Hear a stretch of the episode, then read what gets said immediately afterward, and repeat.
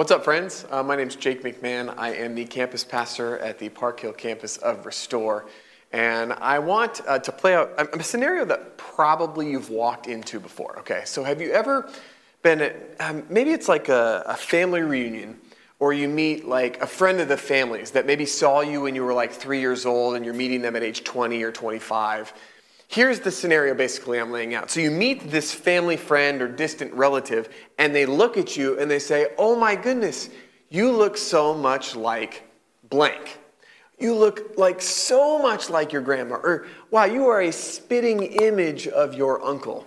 Or, I can totally see your grandfather's eyes. Like you have your grandpa's eyes. Like they, they like to describe your physical attributes and who in your family you look like. I, imagine, let me know in the comments right now or in the chat.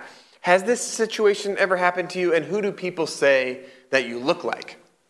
Because growing up, literally ever since I was, I don't know, five years old, people have said that I look like my mom. And as a five, six, and seven year old, I hated it. Like, I hated when people said that I looked like my mom. One, because I didn't want to look like a girl. And two, the last girl I wanted to look like was my mom.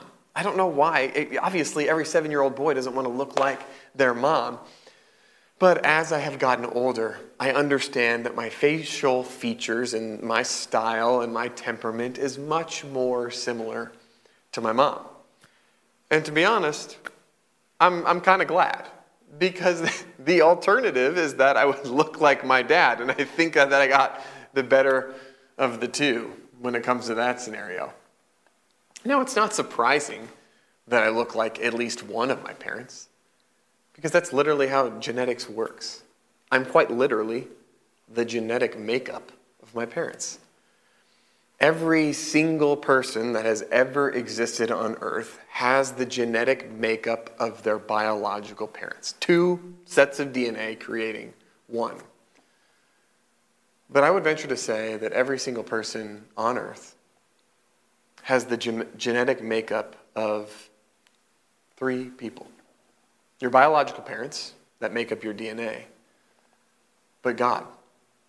God's image, God's DNA, God's genetic makeup inside of us because every single person has been created in the image of God.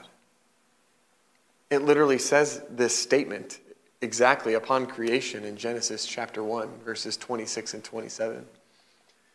It said, Then God said, Let us make mankind in our image and in our likeness so that they may rule over the fish in the sea and the birds in the sky and over the livestock and all the wild animals and all over all the creatures that move along the ground. So God created mankind in his own image. In the image of God, he created them, male and female. He created them. Now, there's, there's a ton of scholarly debate about what it actually means to bear the, the image of God or to be created in his likeness. Some believe that, you know, when, if we end up in heaven and we actually get to, to potentially look on the face of God, that he will resemble some human form, and that our physical personhood is what makes us resemble the image or the likeness of God. And then other scholars believe that it is primarily the character or the moral makeup, the relational design, the embodiment of his personhood that reflects our image bearing of God. Now, there are some that also believe it's a combination of both, but as I was preparing for today, and I've, I've kind of studied this in the past, based on my own study and I feel like my understanding of Scripture, I think when it says that we are created in the image of God, the primary focus is his character. Who we are inside the depth of us as humans, like we are set apart from the rest of creation. We were created with a soul, a soul that operates differently with a moral compass and a character and a calling and a pursuit and a hope and a sadness. Like all of those characteristics that God has, we bear. Now, before I get too into the weeds and you're, you're thinking to yourself, but why do I choose selfishness? Why does my neighbor act out wrong? Like when we think about the characteristics of God, we want to think about the positive characteristics. and all of the characteristics that he exemplifies and calls us to. But if you know the end of the beginning of the story, sin does come into play shortly thereafter creation. And it distorts, I think, the characters of God that are indwelled inside of us, but it does not remove them. It doesn't take them away. We just have to dig a little bit deeper to find them. I'm going to ask you a couple questions, okay? I want you to engage with me in the chat or the comments. How many of you would say that God is eternal? If you'd say he's eternal, just let me know. Say, yes, he's eternal, of course. Yeah, God is eternal. I would, I would also agree that God is eternal. So if we bear his image, then we are created to be eternal. How many of you would say that God is loving? I'm hoping most of us would say that God is loving. We follow a loving God. So if we bear his image, then we are created to be loving. How many of you would say that God is, is generous? I would say that God is generous. So if we bear his image, then we are created to be generous. That's why we're doing the series. I mean, it's, it's really specifically the title called Genetically Generous. Like we're wired. How are we wired? If God is generous, how are we uniquely wired as image bearers to be generous? And the reason I'm really excited about this series is because we're going to spend the majority of our time talking about us, talking about you, and specifically how you're wired. Now, I think our temptation often, when we think of the word generosity, is to think of financial generosity. And let me tell you, throughout the entirety of the series, we are going to absolutely hit on that aspect of generosity. But when we're looking at the generosity of God, I think the fullness of generosity is like whole life generosity, giving the entirety of ourselves and seeing how we are uniquely wired. And that could be in the area of financial generosity, but it could be in a completely different area entirely. So, we're going to be looking at your specific generosity profile. You're going to be able to engage with that as well. There's a church that we're close with in the Chicagoland area that actually developed a test to help us and you figure out your specific generosity profile and your wiring for generosity. But I'm getting ahead of myself here. We're going to touch on that later. I want us to go back to the question that I asked earlier. And that question was Would you say that God is generous? Hopefully you said yes, but maybe you weren't, you weren't sure. I don't know. Is God generous? What, is, what does God's generosity look like? I think there are three big aspects of God's generosity that we can see on display. We see on display now, and we see laid out in Scripture. The first is that I believe that God was generous through creation. I mean, the beauty of the world is clear that God is generous.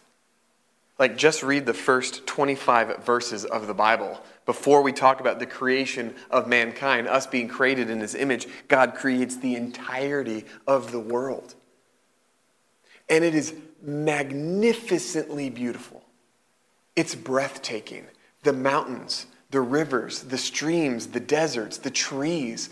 Like, People create national monuments because of the beauty that God has created.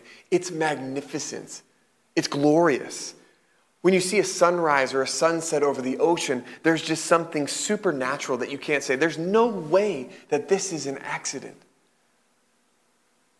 It's beautiful.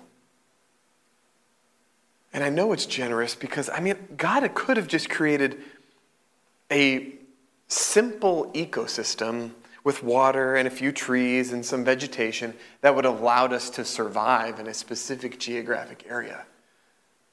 I don't think we need mountains. We don't need a beautiful sunset over the lake. But He gives us this because He chooses to be generous and we get to steward it. But not only did God hold the generosity of creation to Himself, but gave us creative abilities as well through art and dance and music, poetry and engineering and writing and movies and plays, all of these beautiful mediums, God said, hey, I'm not going to hold creation abilities so close to the chest. I'm going to give that to my creation as well. And it's one of the most beautiful aspects of humanity is the creation, the creativity of who we are and watching it come on full display. But he doesn't just keep like the creation of art and music as a medium, but he allows us to play a part in the physical reproduction of creation. Literally, the command to be fruitful and multiply. As image bearers, we get the ability to physically create life in partnership with him. Like, it blows my mind that we get to play a part. He could have just been like, all right, here's how it works. You pray and you receive the gift of a baby, or a baby is born. he could have done it a thousand other ways, but he lets us play a part. To the parents out there, do you remember the moment? Do you remember the moment that you held your kid for the first time?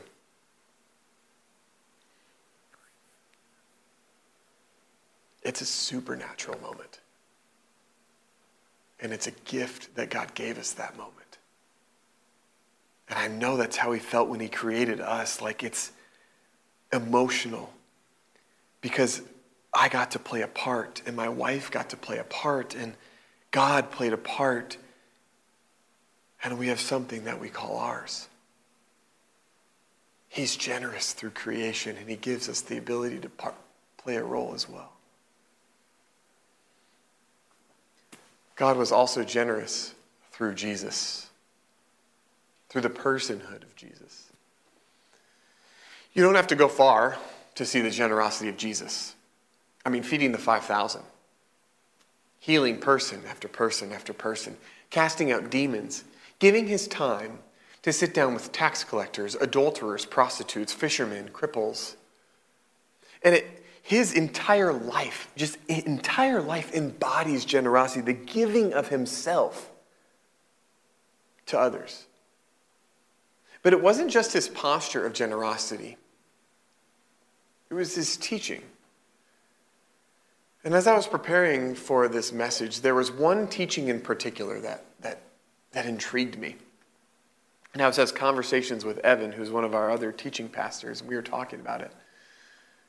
And it's this passage. Uh, and the Pharisees, uh, they're once again trying to catch uh, Jesus in a trap. They're like, they're upset with him. He's claiming to be God, and they're thinking, how can we arrest him? So they've been trying to trick him all along the, the way in his ministry. And so this is another one of those examples. Uh, so some, some guys show up at Jesus, and they're like, hey, we're going to ask him this question. And here's what they ask him in Matthew 22, 16 through 22. Uh, they say, Teacher, we know that you are a man of integrity and that you teach the way uh, of God in accordance with the truth. You aren't swayed by others because you, you, you pay no attention to who they are. Tell us then, what is your opinion? Is it right to pay the imperial tax to Caesar or not? But Jesus, knowing their evil intent, he says, You hypocrites, why are you trying to trap me? Show me the coin used for paying the tax. They brought him a denarius, and, they asked, and he asked them, Whose image is this? And whose inscription? Caesar's, they replied. Then he said to them, So give back to Caesar what is Caesar's, and give to God what is God's. When they heard this, they were amazed. So they left him and they went away.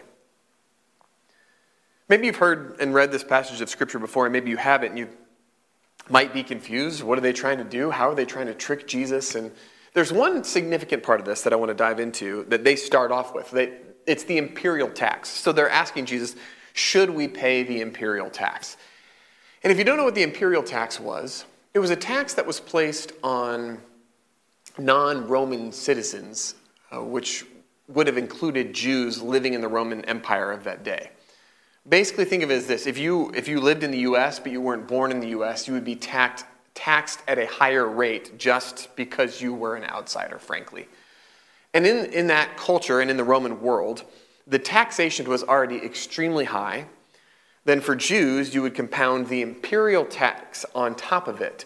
And then you had tax collectors who were collecting the taxes for the Roman Empire, who would often cheat and swindle people to add an extra amount to their own pocket. At times, Jews in the Roman Empire would experience taxes anywhere from 65 to 85% of their income. And you think the taxes here in America are bad? They are far from as bad as some of the Jews experienced in the Roman Empire. And this, I mean, to me, seems like an egregious injustice. And I would imagine, based on the Jesus that I know, I would expect them, and I'm sure they were expecting him to be like, no, no, do not pay the imperial tax. Caesar's just trying to take advantage of you. That's not what he says. He asks to see the coin. So, this is what uh, a denarius looks like. And the denarius in that day and age would have been worth about a day's wages for a blue collar worker, someone working out in the field or doing a, a job with their hands. And Jesus drops this crazy truth bomb when he asks, Whose image or likeness is on the coin? And when he uses the word image, that is the same, same root word. It's a direct callback to image bearing in Genesis chapter 1. So he's using the likeness. Whose likeness is on the coin? And they reply, Caesar. Caesar minted the coin. He had the coin, he created the coin, he was the ruler of the Roman world. Uh, the inscription on the coin says Tiberius Caesar, son of the divine Augustus. And if you know anything about Roman history, like they believed that the Caesar, the, the, the leader of the day, was, was as close to divinity, if not divinity. Like he was almost God. And Jesus is saying, all right, if Caesar, the person who created this thing, wants it back, then give it to him. Give it back to him. And I'm, I, to be honest, if, let, me, let me be honest, let me be frank with you. I wish Jesus would have said, don't pay your taxes, because that would have been great. I would have more money for myself. But he doesn't say that. Give back to Caesar what is Caesar's. But of course, he doesn't end there. He says, then give to God what is God's. And the likeness the image that he uses for Caesar translates back, continuing on into that verse. Okay, so if, if Caesar created this thing, then give back to him if he wants it back. But God created you. And what are you supposed to give back to God? Everything. The fullness of your life, everything. It's not just the 10% tithe that he, he asks of us, he wants everything. Giving to God what is God's is us surrendering and giving the fullness of our life over to Him. And it's not out of this like slavery mindset, it's out of this hopeful mindset that we get to serve our Creator, the person that created us in His image. We get to share everything with Him. And even the injustice of what Caesar operated, and sometimes what I feel like the taxation of injustice in our own society is is pales in comparison to the gift that it is to surrender over to the fullness of giving our whole life to God. The third way that I see that God being generous is that God was generous on the cross. I feel like this one's pretty obvious, uh, but it still, in my mind, needs to be said. I probably should have done this earlier, um, but I want to give you the, defini- the, the working definition that we would use for generosity is the act of giving something, uh, giving more of something than is necessarily expected. The act of giving more of something than is necessarily expected. 99% of the time, the recipient of generosity is, is typically un, undeserving of it. And that's literally in the definition receiving more than is necessary. You see, I imagine we have a God who could have conjured up any single way to redeem our brokenness, the sin that entered the world, back to Him. He's God. He could have done whatever He wanted. But the, the thing that He did was right in line with His character of generosity. He gave over the thing that was most valuable to Him His one and only Son. I don't know if you noticed it when we were looking at the creation account of mankind, but it's plural. It says, Let us make mankind in our image. God is not alone at creation, He's in the presence of both Jesus and the Holy Spirit. And he puts this generosity on full display when he gives away the thing that is most valuable to him so that us, the broken creation that walks away from him daily, so that we can be redeemed back.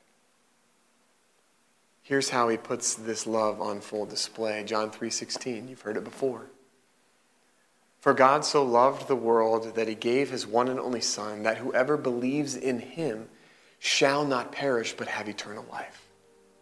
For God did not send his son into the world to condemn the world, but to save the world through him. I mean, the ultimate act of generosity.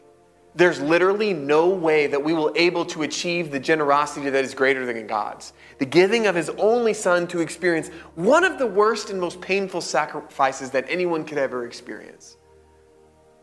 And we as humans still bear his DNA, his wiring, his makeup. We are wired for that type of generosity. There's no way we could physically outgive him, but we are challenged to do so. That's why I'm so excited for this series. I'm so excited because we get to look inward and say, God, you, you wired me some way. Help me understand how. Maybe you know how He's wired you in the area of generosity, and maybe you don't. I talked about this test, this generosity profile developed from Community Christian Church in Chicagoland uh, and you're going to have an opportunity to, to learn, to take and learn what your specific generosity profile is. And so, if you're going to be joining us for the entirety of the series, you're going to need to know how you're wired because we're going to be addressing each one of those profiles, looking at each one of them specifically. So, if you want to right now, you can text the word profile to the number on the screen, 816 608 4767. Just text that right now. You can take a break here, stop. I'll give you some space to do it. And what that's going to do is that's going to send you a link to a survey. It's two to three minutes long, super quick. If you don't have a chance to take it today, no worries. We're going to send you a couple text reminders throughout the week so that you have an opportunity to take and learn what your specific generosity profile is. And then over the next couple weeks, we're going to look at those generosity profiles. How has God uniquely wired you what are the things that you have strengths in that you continue, continue to lean into in the area of generosity?